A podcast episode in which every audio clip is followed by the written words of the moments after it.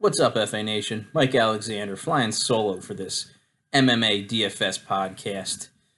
missing my, my co host Dan Malin here, but we're going to try and get through this pretty quickly. Uh, it's not the prettiest fight card as we've come to expect on the fight night fight cards during this COVID uh, cursed time.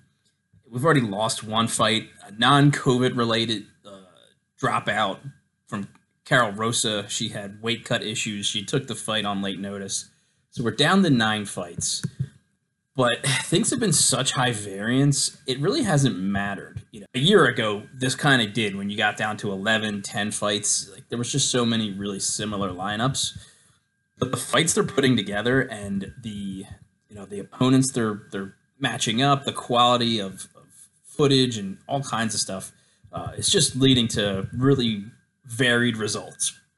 So even at nine fights, like it's not necessarily going to be a problem. You're not going to split the money with a hundred people um, if you manage to pull off a GPP big. So that all said, uh, we're going to jump into the fights. You can catch the DFS playbook uh, usually Friday afternoons.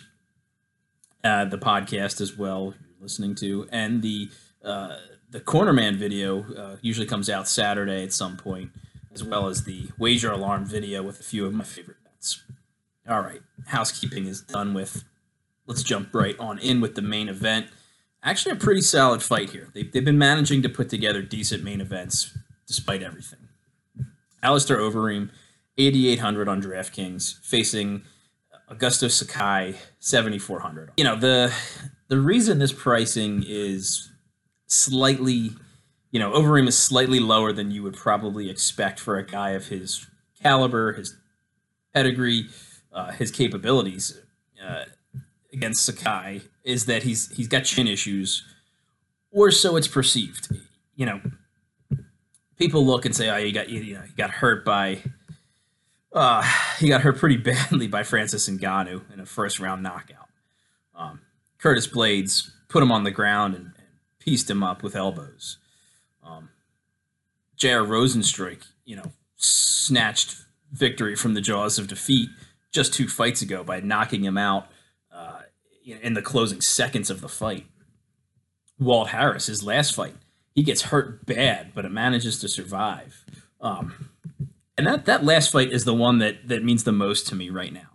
You know, Walt Harris hits as hard as anybody.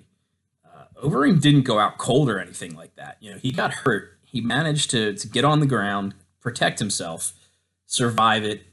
Yes, you know, you have to take the context of Walt Harris uh, was dealing with everything that happened with the death of his daughter and her kidnapping.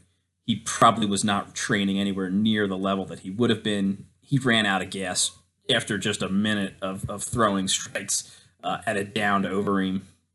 Overeem manages to turn the, the tide and probably you know either wins or evens out the first round and then knocks him out in the second because Harris just has nothing left. Um, but he still took a great shot and survived. Rozenstruik, like Rozenstruik, you know, hit him in that fight. Uh, and even in the end of that fight with the knockout, it wasn't, you know, knocked out clean. He had just hit him in the mouth and his lip exploded like a giant piece of his face was gone.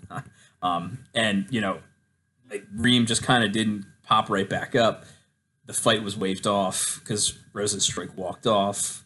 I don't know. I, I think a lot of refs probably would have let that go to the scorecards. They might have said, you know, uh, you don't get to just walk off and decide the fight is, is over and then you won by knockout.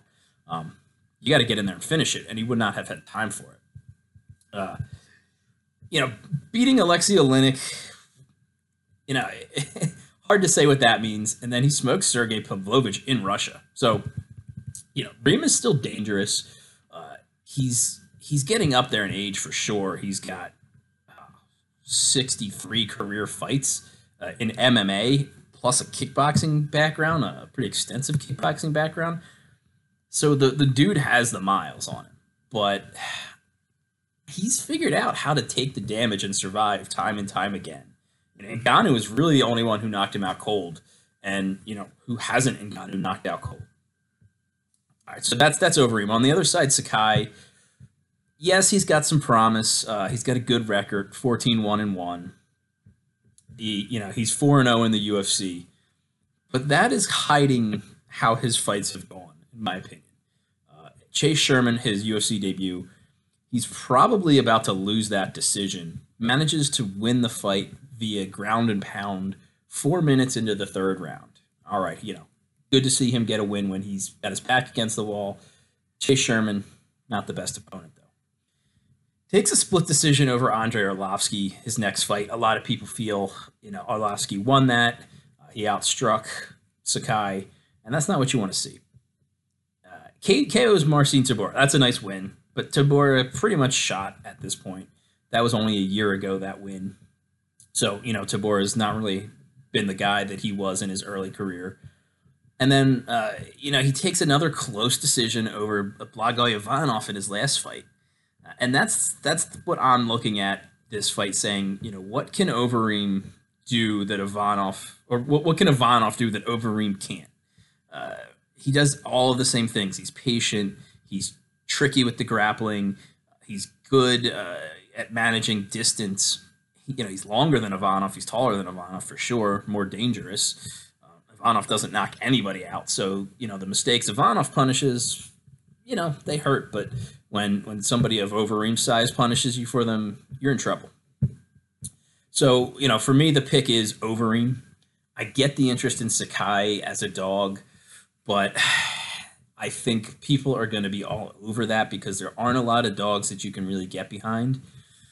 You know, the only way I, I think Sakai does get the win is if he somehow manages to get a third or a fourth round knockout. It's totally in play, but Overeem has shown the ability to weather storms. Sakai is not like a murderous power puncher. Uh, you know, unless we get somebody, a referee with an itchy trigger finger to stop the fight, I think, you know, Overeem does get in trouble at some point. He survives, you know, loses the round, but I see him taking three out of two rounds. Over five rounds, you know, he's he's busy enough. He mixes in some grappling. I think he can hit value over him. That is, Sakai in a win obviously is, is going to be a value. But I'm, I'm more interested in Reem. Uh, we'll mix in some Sakai just to be safe because it's a heavyweight main event. You, you have to do it. Um, but I'd be careful getting getting too overweight on Sakai. All right, the co-main, Alonzo Menifield, 8,300 on DraftKings, taking on Ovince St. Preux, 7,900. This is a rescheduled fight from two weeks ago when St. Preux had a false positive for COVID. Don't love that these guys at 205 and two pretty big 205ers are getting right back to it two weeks later after cutting the weight. You know, this happened on on weigh-ins day, and you know both of these guys were on weight, and and the fight got scrapped. So not something you really want to see a guy, uh, you know, anybody cutting weight two weeks in a two times in two weeks. But here we are. Uh, that may mean that both guys kind of look for that first round finish. Uh, that's definitely Menifield's preferred path to victory. It's most of his his signature wins are early finishes. He, you know, he got a lesson in his last fight where he lost to Devin Clark about going three rounds, and he did persevere. He was obviously tired because Clark just fights in a way that is is scrappy and, and will exhaust you if you're not uh, the clearly superior grappler. But you know, he he managed to get up when he was taken down. He managed to keep fighting. He had Clark in trouble at points in the fight. So, you know, it's a loss that we learned some good things about Menifield from. Um, St. Preux at this point is, you know, really just fighting for paychecks. He went up to heavyweight his last fight. Now he's back down to light heavy, um, cutting the weight two times again. Not great after being up at heavyweight at his last fight. But he's got that vet lesson to teach people time and time again. Did it to Tyson Pedro, uh, did it to Mikhail Jacek, you know, going going back, he's got some signature wins, but they're kind of in a different era of MMA.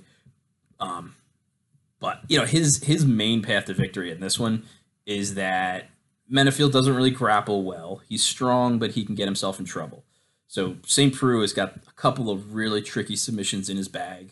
He's got a Von Flue choke that people have aptly nicknamed the Von Preux choke. Uh, you know, it, it's a fight. It's a it's a way that a finish submission that people don't really have a way out of easily that when he hits it real clean. So Menifield definitely is at risk of that. the pricing is so close together. The winner has an easy way to hit value. But there is a chance that if this gets past the first round, both of these guys are going to tire a little quicker with the weight cutting, uh, end up, you know, uh, kind of just leaning on each other for significant parts of the second and third round. And barring a finish, they they could the winner could not hit value. Um, you know, you're going to use both sides because they've they've got potential for that early finish. Um, but I think it's going to be a very popular fight, and I'm, I'm again going to be a little bit cautious here. Um, my official pick is probably going to be St. Preux. Uh, I just don't think Menifield is ready for the grappling at this level yet. St. Preux is still a very good athlete. All right, then we're skipping Rosa Eubanks. That fight is canceled. As of now, we'll see if they manage to pull a rabbit out of their hat to face Jara Eubanks, but with weigh-ins tomorrow, pretty tough to do. Moving on to Michel Pereira facing Zelim Imadaev. Pereira 8,200, Imadaev 8K.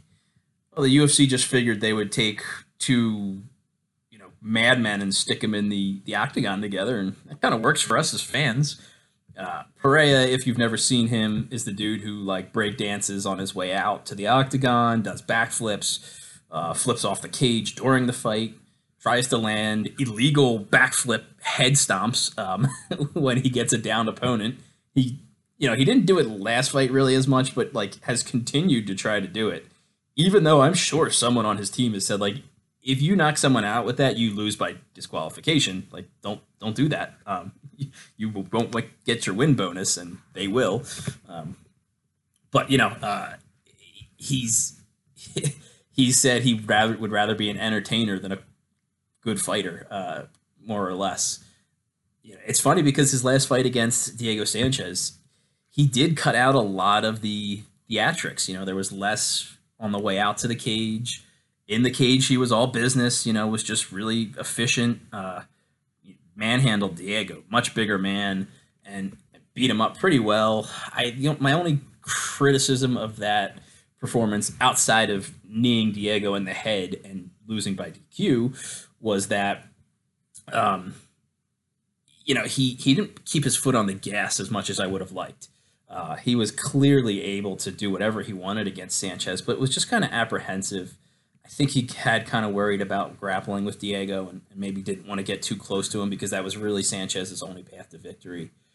Um, you know, he's saying he wants to get back to entertaining. I still think that like he knows he's got to put it together to stay in the UFC he can't just be entertaining and then lose all of his fights. Um, so, you know, uh, I I think we'll see maybe a, a somewhere in between the Sanchez fight um, and the Tristan Connelly fight on his end. Imadaev, man, he was really hyped up coming in uh, to his fight um, with Max Griffin.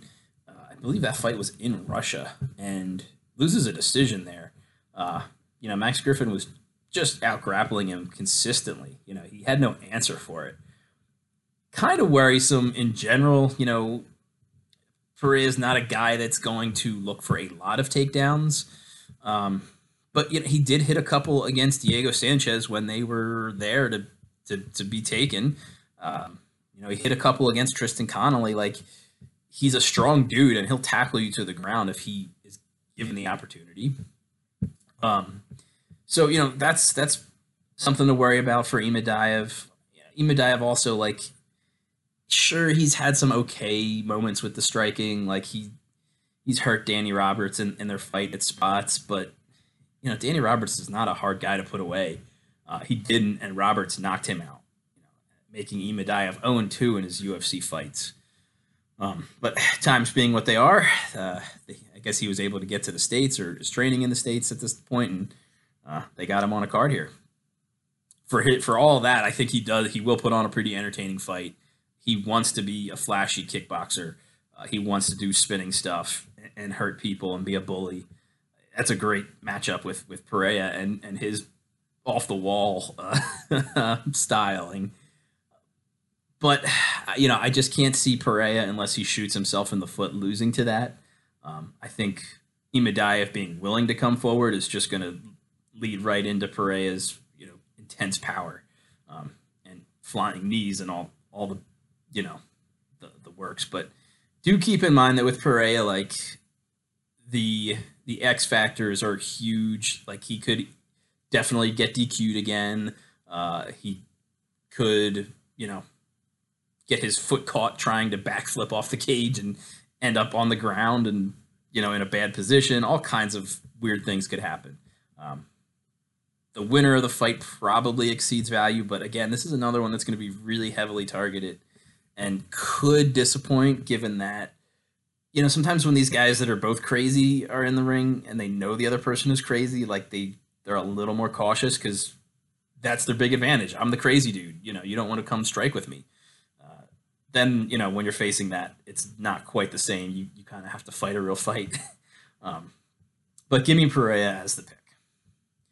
Then we got Brian Kelleher, 9,200 on DraftKings, uh, taking on Kevin Natividad, 7K. You know, late replacement here for for Kelleher uh, in Natividad. Natividad's got a nice record, but he's really not fighting people who are better than 500 uh, down in the LFA. You know, taking his chance here, getting getting a, um, a contract as a late replacement, should get another fight out of it. Kelleher, the better fighter. Um, the thing that interests me most is that Natividad probably is going to, you know, do what the UFC wants him to do as a late replacement. Just throw caution to the wind and come out and, and swing. Uh, and that could be great for Kelleher because, you know, he fights a guy like Cody Stamann. He really doesn't have a path to victory. Stamann just outpoints him. Um, you know, he fights a guy like Hunter Azure, uh, who is looking pretty good with the striking most of the fight until you know he gets a little sloppy and Kelleher wings a crushing hook uh, to win by KO.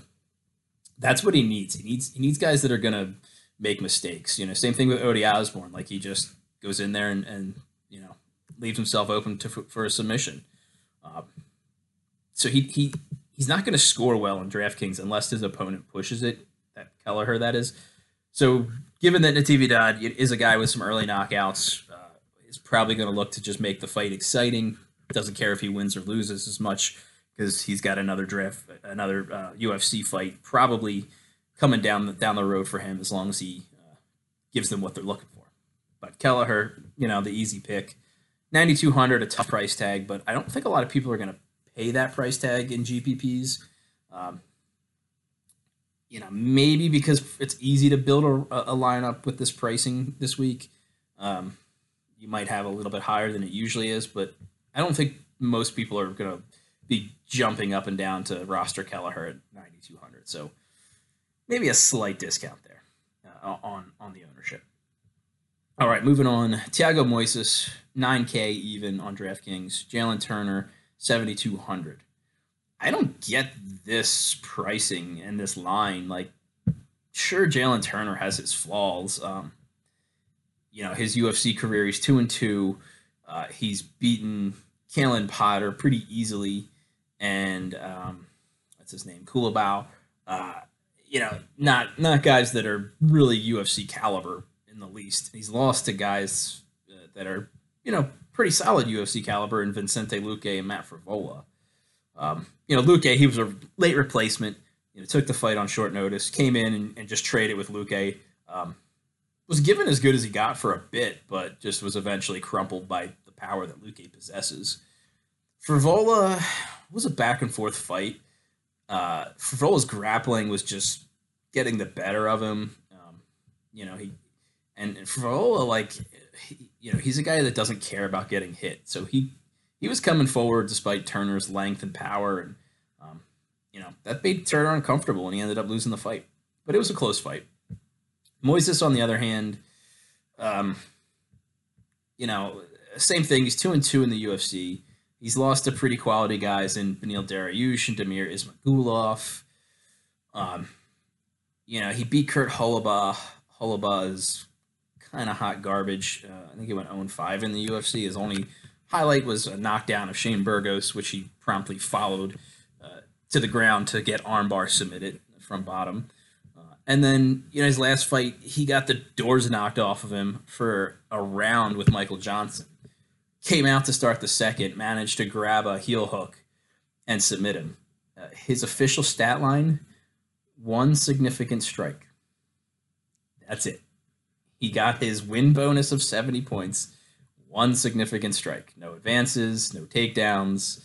Uh, you know, I guess if you're ever on FanDuel, he got a submission attempt there. You know, um, that's that's fluky. That's his, that's the definition of fluky.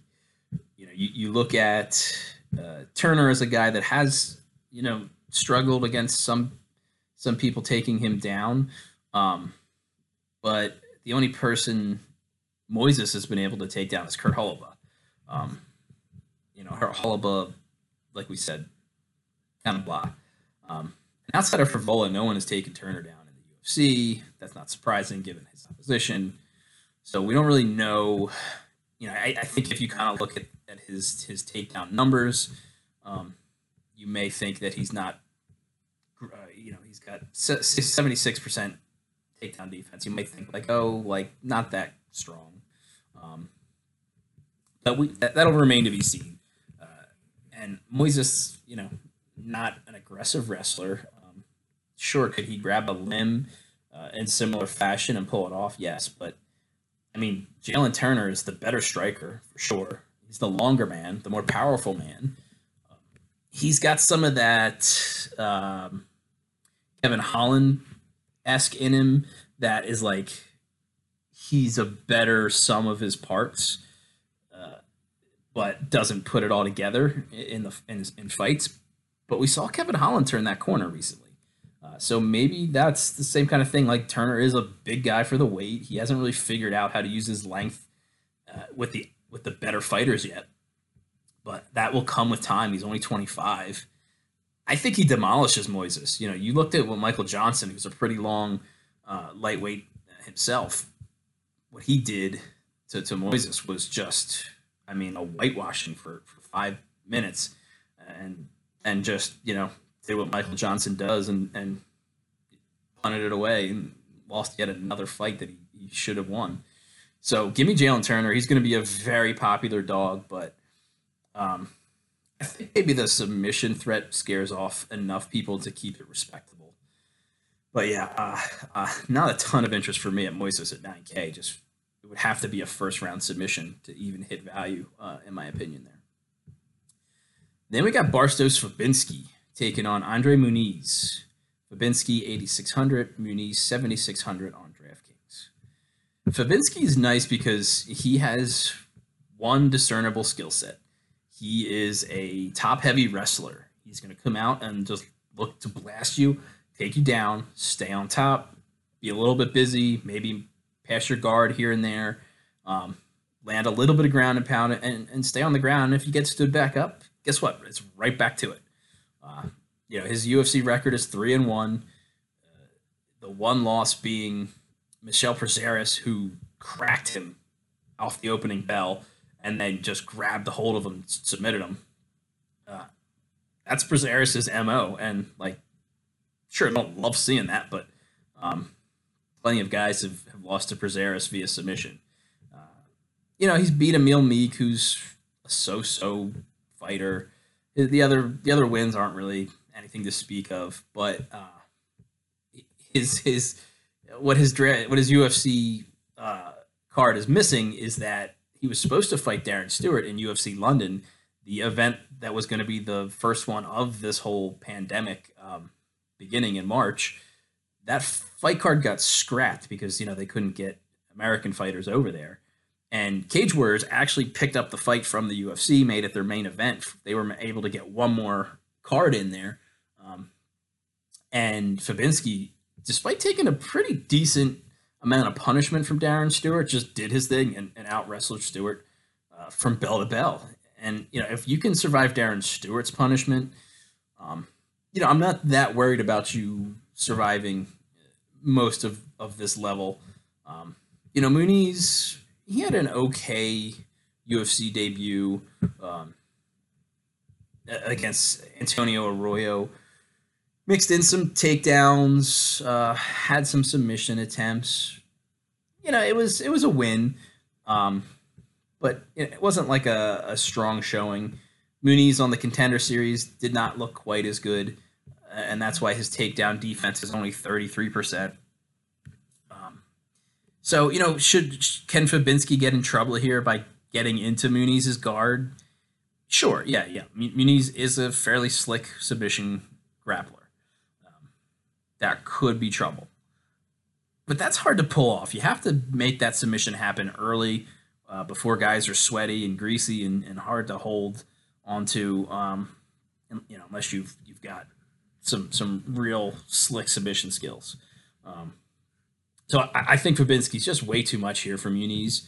Uh, Muniz probably can get back up enough where Fabinski does have the potential to have a huge DraftKings score. You know, somewhere between six and ten takedowns, uh, because like I said, he will only look to do one thing: take you down and and ride out the, the round on top.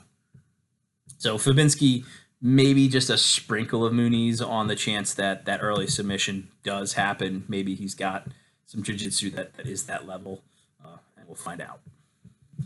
Then we've got Viviane Araujo taking on Montana De La Rosa. Not a ton of interest in this fight. Araujo 8,900, De La Rosa 7,300 you know, this fight is Araujo's to win, probably by decision. Her striking should be better than De La Rosa's, who's got fairly wooden striking. De La Rosa's calling card is her her uh, BJJ, but she doesn't have great wrestling to get it there. She can't really hold people down as well. Um, you know, 7,300, if you're to go hunting for a finish down here, that's not the worst price uh, to take a shot at. Araujo, you know, she had the the one finish against um, uh, Talita Bern, Bernard Bernardo. Um, you know, that's that's pretty low level competition. Uh, she had a decent fight with with Jessica Davis, but then Jessica I um, managed to to handle her pretty soundly and wore her down. There is also a chance that Araujo could wear down again. We've seen her have some gas tank issues. Uh, De La Rosa could finish it late. You know, uh, third round finish at 7,300. Still going to need more stats than that to, to hit value. Uh, Araujo, you know, would have to have probably a finish here. I don't think her volume is going to be enough to pay off 8,900. De La Rosa is pretty durable, so I don't see it happening. But Araujo's the pick. Um, not a ton of DK interest. And then the uh, the first fight of the night, Alexander Romanov taking on Marcos Rogerio de Lima. Romanov uh, is definitely going to be a draw for the UFC if he can win some fights. Um, his background is he's Moldovan, uh, came up as an amateur wrestler, went over to sumo uh, because he's a pretty rotund dude, and you know had a little bit of success there, I guess, but you know that probably wasn't going to pay the bills much longer. Converted to MMA. Um, you know, did a little kickboxing, and uh, you know, then he starts fighting in Eagles Fighting Championship uh, over there in Europe, and you know, he's he's fighting mostly cans up until about five fights ago. Then he starts to get guys with somewhat legitimate records, um, and he's still winning first round, first round, first round his very last fight, he had a, a beautiful slam KO. You know, so he's caught the UFC's attention. Um, they were trying to get him in, a, in onto the April card against Rafael Pessoa. You know, scheduling him against Pessoa tells me like they want upward mobility with him. Um, he had a fight scrapped with Marcin Tybura again. Like, you know, Tybura is a beatable opponent for any decent heavyweight, uh, especially a guy that can wrestle. Um, so again, you know, they're, they're probably trying to, to get him uh, some cred here. And then Rogerio de Lima, same thing. Like uh, he's got about a round of gas in the tank. He's not a hard guy to out grapple. You just have to not get clipped by a heavy overhand right, and you're probably going to win. Hopefully we see Romanov uh, do some of those signature slams. Uh, dude definitely racks up the frequent flyer miles on people, uh, and he's pretty athletic for a guy who's 265 and you know pretty uh, he's like the the second coming of, of uh, Roy Big Country Nelson. Um, got that physique and, and, you know kind of the demeanor as well. Um, so I think that should be a, a pretty fun fight. Uh, I'm gonna have mostly Romanov in my lineups. Um, maybe one or two sprinkles of DeLima, given that you know he does have that that crunching um, power, and um, you know against a newcomer who's maybe not faced that, that level of, of striking yet could be a problem. Romanov 8400, DeLima 7800 on on DraftKings for the pricing there. Uh, and then uh, I missed one fight here. Uh, Hunter Azure taking on Cole Smith. Um, Azure's 9100, Cole Smith 7100. Pretty straightforward on this one as well. Uh, Azure, even though he's got the wrestling background, you know, has really focused on his striking in the UFC. Um, been pretty solid. Uh, you know, a, win against Brad Katona is a is a nice uh, signature win there he was beating Brian Kelleher pretty solidly. You know, was outstriking him by double. Was maybe too successful. I know that's weird to say, but like he was landing too easily and was running out of gas in that second round, starting to leave openings. And one of those openings was uh, a, a, hook to his his face from Brian Kelleher, and you know, fight was over. So that should be a lesson for him. Maybe does mix in the wrestling a bit. Uh, Cole Smith, really just a grappler by trade. Um, you know, it kind of likes to make the the fight uh, scrappy. Uh, he's a Canadian guy. That that's kind of you know one of their things um, when they're Canadian wrestlers.